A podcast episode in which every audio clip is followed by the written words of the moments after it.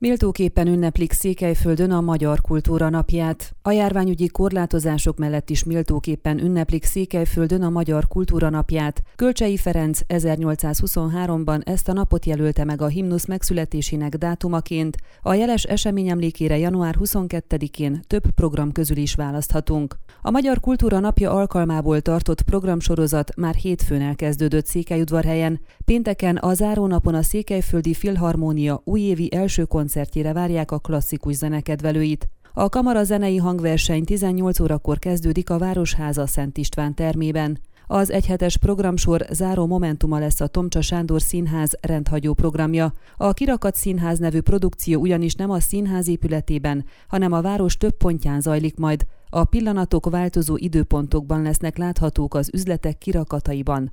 A különleges produkció este 7 órakor kezdődik. Egész napos színházi ünneplésre invitálja nézőit a Csiki játékszín. A Magyar Kultúra Napja alkalmából pénteken minden korosztályt megszólító programokkal rukkoltak elő. A nap gyerekfoglalkozással kezdődik 11 órakor, amelyre a Nagy István Művészeti Iskola kisiskolás diákjait hívták meg.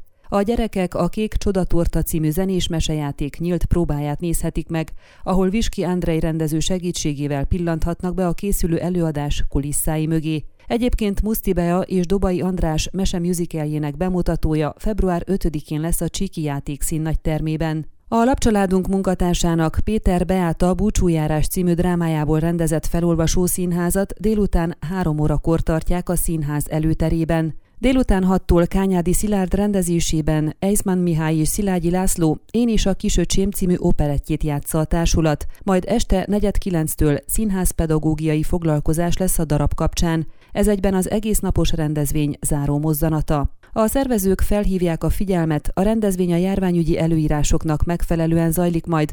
További információkért a 0751 039 026-os telefonszámot lehet hívni. Ugyancsak a Magyar Kultúra Napja alkalmából tekintheti meg a nagyérdemű Márdirosz Ágnes színművész előadásában a Szép Fehér Annácska című balladajátékot, amelyet egyébként a Csiki játékszín legelső 1999-2000-es évadában mutattak be először. A Hargita megyei kulturális központ szervezésében 22-én Szépvizen 19 órától a Kultúrotthonban, 23-án Gyímes középlokon 17 órától a Kultúrotthonban és 25-én a megyeszékhelyen 18 órától a Hargita megyei kulturális központ Pince klubjában lehet megtekinteni. Ön a Székelyhon aktuális podcastjét hallgatta. Amennyiben nem akar lemaradni a régió életéről a jövőben sem, akkor iratkozzon fel a csatornára, vagy keresse podcast műsorainkat a székelyhon.pro portálon.